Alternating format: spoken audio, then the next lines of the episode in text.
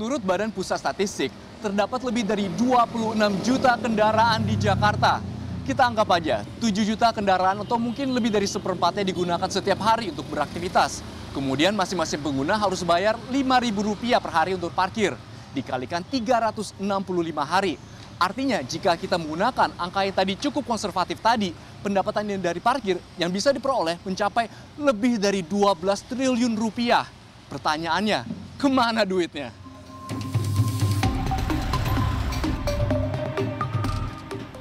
Seperti inilah suasana lokasi parkir kendaraan di salah satu sudut jalan kawasan Pasar Senen, Jakarta Pusat. Para pengendara silih berganti parkir dengan membayar tarif Rp2.000. Di sini, selain lokasi parkir on the street resmi, ada pula lokasi parkir tidak resmi. Rambu larangan parkir yang terpampang justru memancing warga untuk leluasa memarkirkan kendaraannya.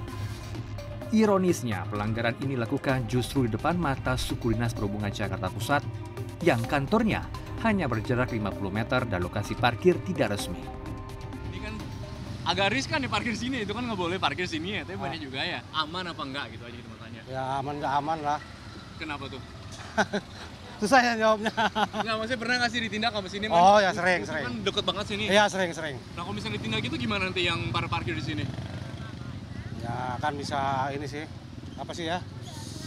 Ya, Kadang-kadang nggak ditindak kita pergi balik lagi. Orang ini kan ini nggak memadain parkiran di sini.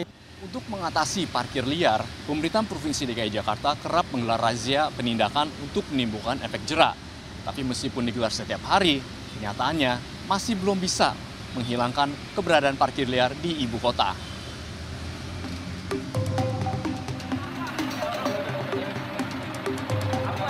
Ya, razia kendaraan yang melanggar aturan parkir memang kerap digelar petugas Dinas Perhubungan DKI Jakarta. Seperti di Jalan Medan Merdeka Timur Gambir, Jakarta Pusat pada Senin siang 20 November. Razia juga sering kali disambut protes pemilik kendaraan. Pemilik sepeda motor bahkan mencoba naik ke truk petugas setelah kendaraannya terjaring razia. Lima hari sebelumnya, petugas juga menjaring sejumlah pengemudi ojol karena mangkal di pinggir jalan Blora, Menteng, Jakarta Pusat.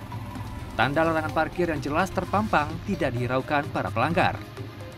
Akhirnya, lantaran takut dirazia, para pengemudi ojol ini langsung berhamburan. Bisnis parkir ilegal di Jakarta sangatlah besar dan karena ilegal sulit untuk diketahui seberapa persisnya besar pendapatan yang dapat diperoleh. Seperti yang terjadi di kawasan Pasar Senen Jakarta Pusat di mana ratusan kendaraan setiap harinya parkir di pinggir jalan tanpa membayar pajak resmi kepada pemerintah daerah.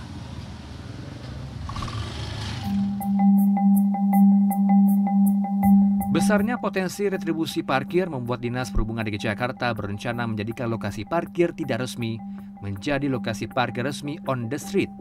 Dalam rapat bersama DPR DKI Jakarta pada 24 Oktober 2023, Dinas Perhubungan berencana menggenjot pendapatan daerah dari parkir.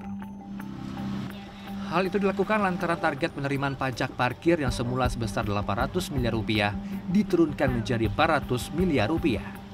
Pada triwulan kedua tahun 2023, Provinsi DKI Jakarta baru memperoleh 29,08 persen atau 232 miliar rupiah dari target parkir. Di sisi lain, Pemprov DKI Jakarta seharusnya menindak parkir ilegal di pinggir jalan dan bukan melegalkan parkir tidak resmi alias parkir liar. Apalagi parkir liar berkontribusi pada kemacetan lalu lintas. harusnya cara yang dipikirkan adalah menyediakan gedung-gedung parkir resmi. Bukan malah sebaliknya melegalkan parkir-parkir ilegal tadi. Karena kalau kita bicara parkir ilegal, sudah bisa dipastikan akan terjadi kebocoran. Ya, tidak masuk ke eh, tidak masuk kepada kasnya Pemda DKI. Kedua, ini kan akhirnya menjadi titik masuk terjadinya korupsi. Ya.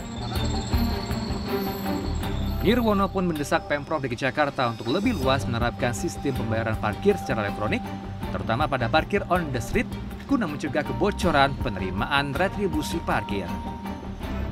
Tim Liputan CNN Indonesia